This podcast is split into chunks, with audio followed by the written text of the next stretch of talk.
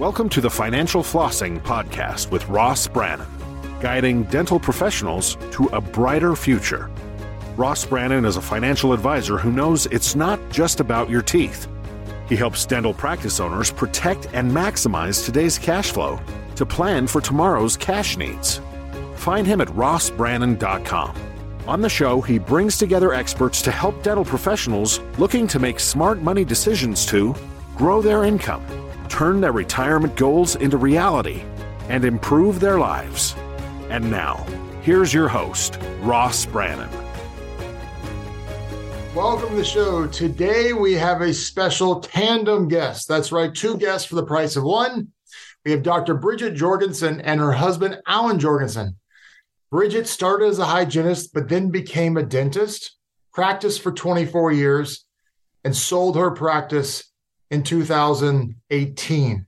She has since started Dental Practice Matchmaker, which is a Facebook group to help dentists find practices to buy from existing dentists.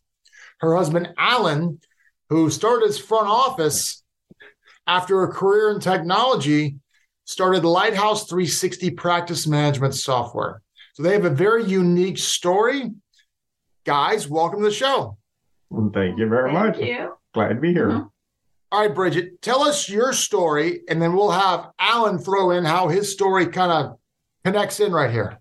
Um, I started out of high school and uh, we got married very, very young.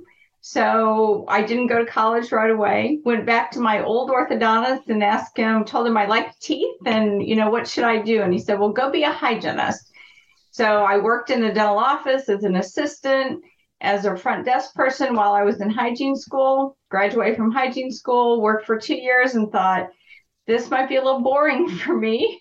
And eventually went back to dental school, ran a practice for 24 years, and then um, sold it in 2018 and started something else called Dental Practice Matchmaker. But when you started your practice, Alan, you left corporate America, went to be her office manager, and let's talk what happened there.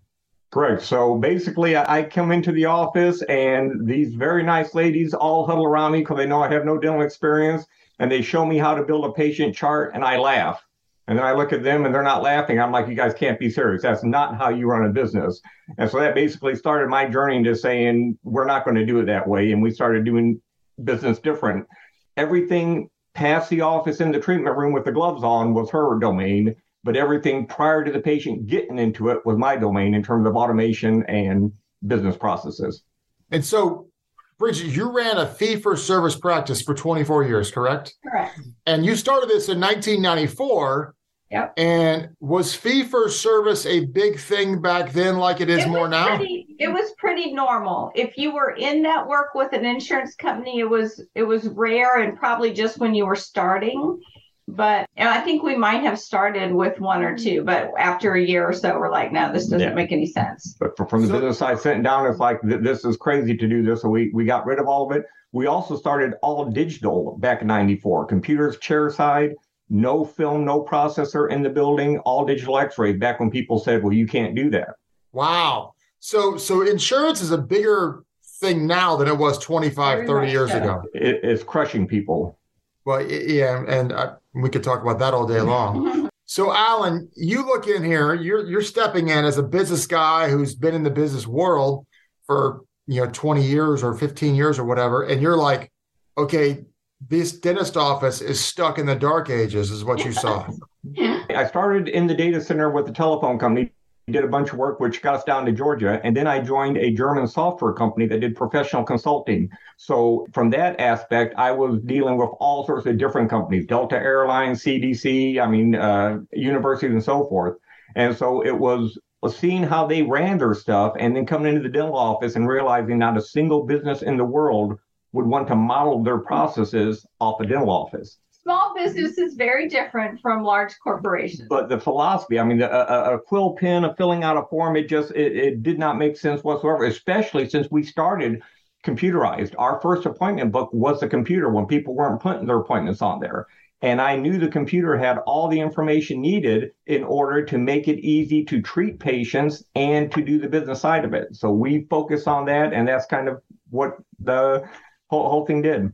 So out of this, you basically started a software company that for practice management called Lighthouse 360. Kind of. Early on, the internet had just Dentaltown didn't even exist yet. It was something called the IDF, the Internet Dental Forum. And so we were having conversations with people and describing what we were doing, and everybody calling me a liar saying you can't do that. So we basically said, okay, come visit the office. And we were hosting day in the life where either doctors or doctors and their teams would show up and they would just buddy up with our people and walk around and they would see how we could bring in patients with no charts. We could see them, we could treat them, we could check them out and everything. And the, the most amazing thing was that for having five treatment rooms, for having two doctors, two hygienists, and everything, we had one front desk person, and it was me. And I was bored most of the time goofing off on the internet. This is back in the 56k modem days, where it's yeah you had to wait 10 minutes to get online. Some exactly. of our the younger people don't don't uh, remember don't know what that was like. So, um, but again, the dentistry was being done. Uh, new patients were coming in. Uh, she's multi generational. The business of the, the, the the dental need was very real out there and easily fittable to a different way of doing it. And so that's kind of our office from the get go. We had on site childcare because we basically brought four children we up four kids while we were starting a, a dental uh, you know practice and a, a software company so you brought her practice into the modern age and Correct. how much did that improve the efficiency of the practice well we were seeing 100 new patients a month for probably the first five years that we were in practice. the startup yeah so i mean that just takes a lot of effort and a lot of time so we were doing all that the I mean, I guess we were modern from the very beginning, yeah. but had a lot of people telling us you can't do it that way. And it's like, it's working though. It, it was a seven figure practice in the mid 90s. We had two doctors, but they worked a split schedule where one doctor was on a week and then off a week. So at any uh, given time, I only had one doctor in the building, but we could keep five days full. So, what percentage, based on your experience, of practices today would you classify as behind the curve technologically and still yeah catching up but like how much more efficient i mean soft everyone has a software program there's a software program for everything now and i would say most people have digital x-rays yeah. so there's a lot of people that possess technology there's not that many that use it or use it well so that's the kind of the, the big difference the, the good news is with the growing uh, doctor the young doctors coming up they grew up with iPhones and iPads. So they are more technology savvy. But the problem is they're not wanting to buy practices or start practices. So you've got the old guard who didn't really believe as much in the technology or saw grew up in a way of you know wet finger dentistry where you weren't even using gloves. So their offices are not technology current. And the new folks are either going straight into the DSOs or they're being brought in under the old way of doing things. And that's the, the biggest problem dentistry have is the earlier people saying, but this is how it's done. And the newer people just adapting, saying, okay, if that's the way it's got to be done. They tried to do that to me, well intentioned. They tried to show me how you do a, an emergency patient different than a regular patient. And then if an emergency patient becomes a regular patient, you build them a legitimate chart versus the, the, the skinny chart. And it just didn't make sense. And, and I just called BS on it early on and said, we're going to do things differently. And there's very few dental offices out there that would take a hard look at what they're doing now and say, does this make sense? Is this the best way of doing it? I think everyone has te- everyone has a computer and a smartphone and an internet connection now, so everyone has technology. But your point about are they using it efficiently is is a very good point because many of us, I'm sure I'm probably guilty of it too, aren't using technology as efficiently as possible. So so that that is interesting. So talk about so Lighthouse began to grow, and when did Lighthouse become bigger than the dental practice? So we started her practice on a practice management system called Practice Works, and to this day, it is just amazing what it could do. However, very few people could make it do all the things it could do because they didn't have the programming background. You needed to know technology. I always use the example of people would go into this mansion and stop at the foyer and basically say, "What's the big deal?" Is this? There's nothing in there, and never go through the second door to discover everything. So we basically tweaked her office out with PracticeWorks. All of the PracticeWorks users would come, and would get our systems and processes. So we had a very large following of just that small subset. The two people he's talking about are the two people that started PracticeWorks and, and him. And they became my partners, Brian and, and Joel. And so we realized that we could help more people if we expanded it to all practice management systems. The, the limiting factor was what practice management systems. We created an ability to connect to their practice management system, pull their data into the cloud now that the cloud's real, and we could do all the systems for anybody that we were doing in our office. And that's when it uh, really uh, kicked off. And you know, instead of a couple of hundred people, we we're helping several thousand people all around the world before, of course, once something gets started, that's when uh, it, it, gets bought. So uh, it uh, we ran Lighthouse Practice Management Systems as a consulting group from 2000 to like 2005. Lighthouse 360 was launched in like 2006, and then it was uh, purchased in 2013. So would you say from 94 to 2000 was the experimental years, the kind of the R and D years for it? Proof of concept, making sure that the things that we did, because again, when these people would say, "Well, you can't do that," and then I show them we could do it, they said, "But it will only work in your office," which was again another challenge to say, "No, it'll work anywhere." And so we had to figure out how to pick up our system that didn't have me sitting there and transplant it to other people. And so, yeah, it was a part of the growing curve. Yeah, human beings definitely have limiting thoughts when you challenge the status quo. And so, Bridget, what was Go ahead. So I was going to say that the, the biggest problem we have with all of these things is people saying it can't be done. Because if you say it can't be done, then by definition it won't be. You you will find ways for things not to work instead of saying, "Wow, it, just imagine if we could do that." So, Bridget, what was it like to have a growing practice, being a new dentist, at the same time seeing this soon to be 800 pound gorilla being developed in the back office, if you will? Well, if we would have known that's what it was going to be, but at the time, I just thought it was a huge time suck because he. How many arguments did you guys have? How many arguments did you guys have over oh, this? a few. they were my experimental guinea pigs. So while I was tuning and tweaking and trying to get it right, I was constantly knocking them over and making their life more difficult so I could kind of improve it and to get the incremental upshift. So I went to bed sleeping with one eye open many a night. yeah. That that is funny. So but, what, you know, if I hadn't had him, you know, our practice would not have been as successful because I was all in with the kids and the dentistry and running an associate. So if I would have had to do the business to the level if he was doing it, I would have done it, but not as great. You know, we wouldn't have been as successful as we did. But we had one person completely concentrated on business, one person doing clinical, and you know, both being parents at the same time because we did do the childcare in our office, which ended up being a huge practice builder. Yep. So talk about that. So you have four kids. They mm-hmm. were obviously young when you're doing this, and mm-hmm. so you set up some sort of childcare and hired so somebody. We, we bought a pediatrician's office. So a long time ago, I don't know if they still do it, but they had a well waiting room and a sick waiting room. So we bought that office. We turned the well waiting room into our actual receptionist, and then the sick waiting room that was just across the hall um, into a kids' playground. So we had um, somebody in there at all times. She watched our kids and she watched any kids that were there for an appointment, or if their mom was there for an appointment or their dad, they went in there. So most of the time she had two kids in there. Sometimes she would have seven kids in there, but only for half an hour. So it just made it so much easier for patients to make appointments because they're not having to find sitters for their children.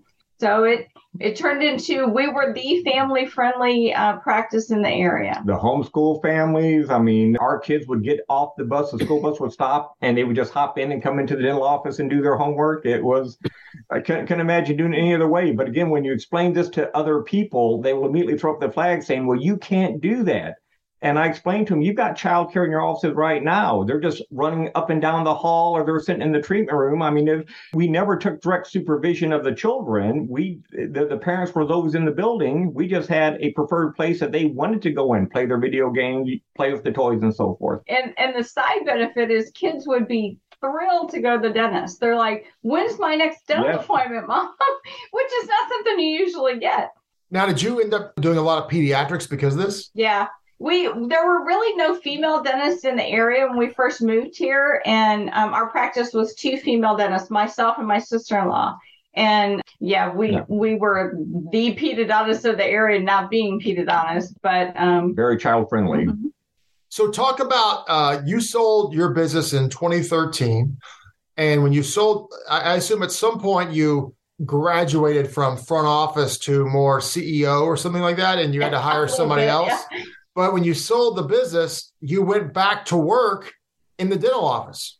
Correct. So, so basically, the practice at that point in time, you know, there was a lot of focus on Lighthouse. Bridget was basically slowing up a little bit just because she didn't need to work as many hours, and we were just kind of uh, coasting on it. When I left with Lighthouse, I was bored, so that was the first problem we had. And that's when looking at uh, practice transitions, the worst way to sell a practice is after you coast for a little bit. So it doesn't matter that we were a seven figure practice very early on into the it, and we knew it could do more the fact that we didn't want to work that hard was going to then ding us because people would say, yeah, but the practice can only do this. So it's like, no, can't. And so I just rejoined the practice. We uh, adjusted our marketing. I adjusted my appointment scheduling, which has always been a, a topic of conversation. Uh, it's amazing what I can fit on onto a schedule that a, non, that a real dental person won't put on a schedule. and we took the production up another 20, 30% just to put it at where it should be. So then we could then start the the transition process. And then you hired eventually an associate with the intention of selling the practice to that associate. So we dabbled with a broker, and it was not a pleasant experience whatsoever in terms of outcomes process or just we felt just outright lies. Yeah, it, it, it was it was very poor. So after that, we said, okay, how how should this be done? And similar to using her office to start Lighthouse, we use this whole process to say, let's understand it better by simply using the state licenses to find out all the dentists that graduated in a certain time period. When they got their license we identified the target people we want to talk to downloaded that from the state printed letters and mailed off 700 letters to, to people saying wherever you're at you may want to come and talk to us. People that were in the atlanta area and had graduated within the last five years.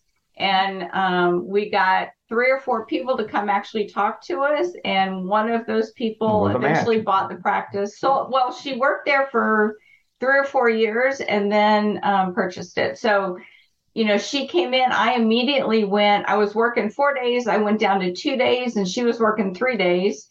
So i could leave her alone and make sure she got her practice up and going. And more importantly we didn't give 10% to somebody who showed up at the very end to say where's my check we made sure that it was full disclosure that she had end-to-end access to the physical plant, all of the equipment, and the books. Her husband came in and he basically sat beside me and I showed him the dialed in systems and how to do things and to let him know that it's a little scary at first, but eventually it's not that big of a deal. So the, the office, here we are almost five years post sales, they're crooning along as, as they have been and even better than we did it. So, and, and it's a great relationship still five years afterwards.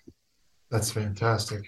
So now you have one child who is a dentist mm-hmm. who bought a practice a couple years ago and uh, learned from you and is doing really well now.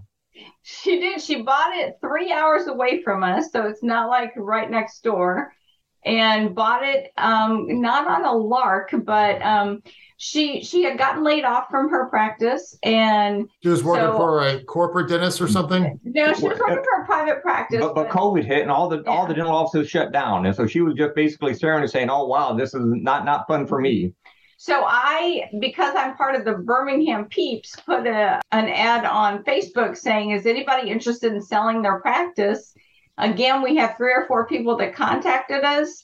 We looked at them all and she bought one of them. So, you know, it was just fortuitous, but I realized at that point a lot of other people would would like to buy practices from from other dentists, but dentists don't want to put all their information out into the world. If there was some way we could do this anonymously, um, and they're being told by the professionals, "Oh, you can't do that. You know, you do the dentistry. We will take care of the selling of it." But there's no person more vested in the selling of a practice, the transitioning of their patients, of their lifeblood, and everything else than the person actually driving it. So it is possible to make the connection, do a little due diligence, get some guidance and advice and input from other, uh, you know, build a team and then do the transaction. Uh, the, the transaction happened very fast. She very fast. She worked uh, at, temporarily from May to reopen it because the office was closed in February due to COVID. She opened it back up in May, closed in June, and then immediately started implementing the systems that we kind of refined and over she our opened lifetime. it with like one and a half employees because everybody was gone from COVID. The person that had worked there previously was only open a few days a month, so very part-time schedule. And all of a sudden, our daughter was like, "Okay, I need people five days a week," and so she had to hire everybody. She has to set up her system. She had to go out of network. So it was it was quite a summer. But so now help helping her buy that that helped you that was that a catalyst for you starting what you're doing now? when she bought it, we were not thinking of that. We were very much just trying to get her to survive what she had purchased. And she is surviving and thriving. And then afterwards, we started thinking that there's a, a lot of other people that are in the same situation. They're in corporate dentistry, they want to buy a private practice. They don't know how to how to get out there or how to find those private practices to purchase. And, and on my side from Lighthouse, I had clients that are 20 years, 20 plus year uh, clients, people that we've you know basically grown up with. And just like we were transitioning out, a lot of my old clients are wanting to get out and they weren't too sure how to do it. So it was a continuation of the past. We were uh, involved with her dental school. We were going up, meeting her uh, people, and and getting to know this rising class, and realizing that they're not being taught much about the business of dentistry, and they are just blindly following people because they know dentistry. I mean, the, the U.S. produces the best clinical dentists around with zero business training. Oh So- yeah, that's I mean that that's for sure. They don't learn anything. So now this has kind of parlayed you into your new venture, which talk about that. What's it called? What talk about what it does? Well, we both have new ventures. My venture together kind of is called Dental Practice Matchmaker, and it's a face free Facebook group. You have to be a dentist to enter the group. I verify that. Um, I research it. Once you're in the group, you can post if you need a job in a particular city or state.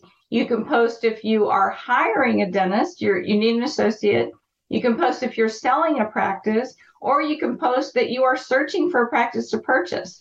And you can put as little or as more more information on there as possible. More pictures tends to get you more interest. And then people put their email address or some kind of contact, and then the event happens outside of us. We are only a matchmaker and we are free because I very much want new dentists to be able to partner with older dentists and leave corporate out of the out in the cold. We're, we're a switchboard, so Mhm. we're a conduit to hopefully make match the round. We've got over 12,000 people. The the number of posts that come in are, are just amazing. So we have to guide people to make sure that they understand how to search. We're looking to try to do a little technology to make it a little bit better. Um, but right right now, it's just using the, the the Facebook engine and letting people know that it's out there. Wow. And it started a year and a half ago. So From from a year and zero- a half to 12,000. And it's called Dental Matchmaker or Dental. Dental Pra- practice matchmaker. okay, yeah. So that everyone should check out that Facebook group for sure. Um, and then Alan, what's your second act? So once we uh, got the practice sold, I had a person reach out to me who had done a couple other companies not in the dental space that wanted to do a dental company. And through a mutual friend, we were uh, put together, and I informed him that I did have one bit of unfinished business. Lighthouse had always considered it. We always had in our path to take care of the back end, the, the, the back office, the insurance claims, and all that stuff but we just got so busy doing the the patient facing the the recall the the scheduling the confirmation all of that that we didn't get a chance to do the insurance handling and the back end posting so i've now created a company called inside desk and it currently has over 500 offices that we are basically harvesting every single night all of their open insurance claims we then check all the various statuses so that on a daily basis, a person can sit down, log into their website, and know exactly what's going on with every open claims. And again, the whole dental way of doing things, waiting for something to be 60, 90, 100 days old, and then find out who you're mad at and tell them, okay, you got to call outstanding claims. I mean, that's the normal dental way of doing things. We have the technology that if you send off a claim electronically and it hasn't been received in three days, you fix it then if a claim is immediately rejected, you fix it then. You don't wait 90 days to push the resend button and wait another 90 days. So uh, we're, we're, taking the methodology that we developed in the 30 years of running an all digital practice, and we're trying to make it available to everybody. I do find. I do find it ironic that the guy who ran a fee for service practice now has a software to help people uh, process dental claims. That is, there is some irony there. Well, our fee for services may be a little bit different. Yeah. We absolutely accepted insurance. We just uh, didn't sign any contracts. Yeah, so, so we it, not in any PPO. Insurance was always a good 80% of our patients had insurance, 20% didn't. And of the 80% that had the patients, our revenue was 50, 60% insurance paid. So we were. So they had they had to fill the gap. They had to fill the gap. Okay. Correct. Mm-hmm. We were very much involved with insurance. We just would not sign a contract. And, and again, the, the one takeaway I'd give to anybody watching this any contract that's being handed to you by an insurance company, know that there was a team of lawyers preparing it, and you should read every line of it. It shouldn't be an office manager saying, Great, you're new here. You need to sign these seven forms so that we can get you credentialed. That's ridiculous. Wow. Absolutely fascinating. Was there anything I didn't ask you that I should have asked you? The one thing that has bothered me a lot about younger dentists now is they're getting out and their goal is to buy three practices. And I'm like, you're just tripling your nightmare. I mean, one practice can can be very financially rewarding. And I think, you know, you you start adding complexity with every single office, and especially if you can't be at every office and you're just hiring people that you can't supervise to run them. So well, at least start with one, then work with yeah, start start with one and get it tweaked to where it is cooking. Yeah. and then think about something else. Don't make that i mean i've i've i've talked to students who are like yeah my first i'm going to buy a practice i'm going to buy another practice. Two months later i'm going to buy another practice and then i'm set. And i'm like oh you are so not set. So I, I just just Walk before you run. The devil's yeah. in the details. So, what advice would you give to a brand new dental school graduate? Get some business education, whether it be QuickBooks, yeah, all that stuff. You need to be doing your own books at the very beginning because there's not a lot of books to do. You don't have a ton of money coming in. You might as well learn then and you know have have a finger on your own pulse of your financial situation yeah. Don't wait for an accountant to tell you six months later, oh, this is your profit and loss from four months ago. Yeah, those are really good points. So well, and, and, be plugged into all your focus of the dentist, your your chair side, your best use of time is treating the patients. However, you have an owner, an, an uh, a manager hat on. You need to understand the revenue cycle. You need to understand the ordering cycle. You need to understand all of these systems so that in a pinch, when somebody just doesn't show up, you can at least partially do it or make sure that you get somebody that can backfill it and monitor to make sure it's being done. So many offices get into problems because no one is monitoring. They don't realize something has spun out of control, whether it be the supply ordering or not ordering, spending too much money, not getting what they need critical to, to keep the day going, or not following up on the revenue side of it, not getting their claims paid. They're doing a whole lot of dentistry. They're on a, a roller skates trying to get everything all done, and there's no money coming into the account, and they don't know why. So you need to be aware from end to end what's going on. Really good advice. Really good advice. Well, Alan and Bridget, I really appreciate your time today. This has been a fascinating conversation. Thank you. Enjoy talking with you. Uh-huh. You've been listening to the Financial Flossing Podcast with Ross Brannan. This has been another episode of Financial Flossing with Ross Brannan, guiding dental professionals to a brighter future. If you liked what you heard, consider subscribing wherever you listen to podcasts. For more on Ross Brannan, visit rossbrannan.com.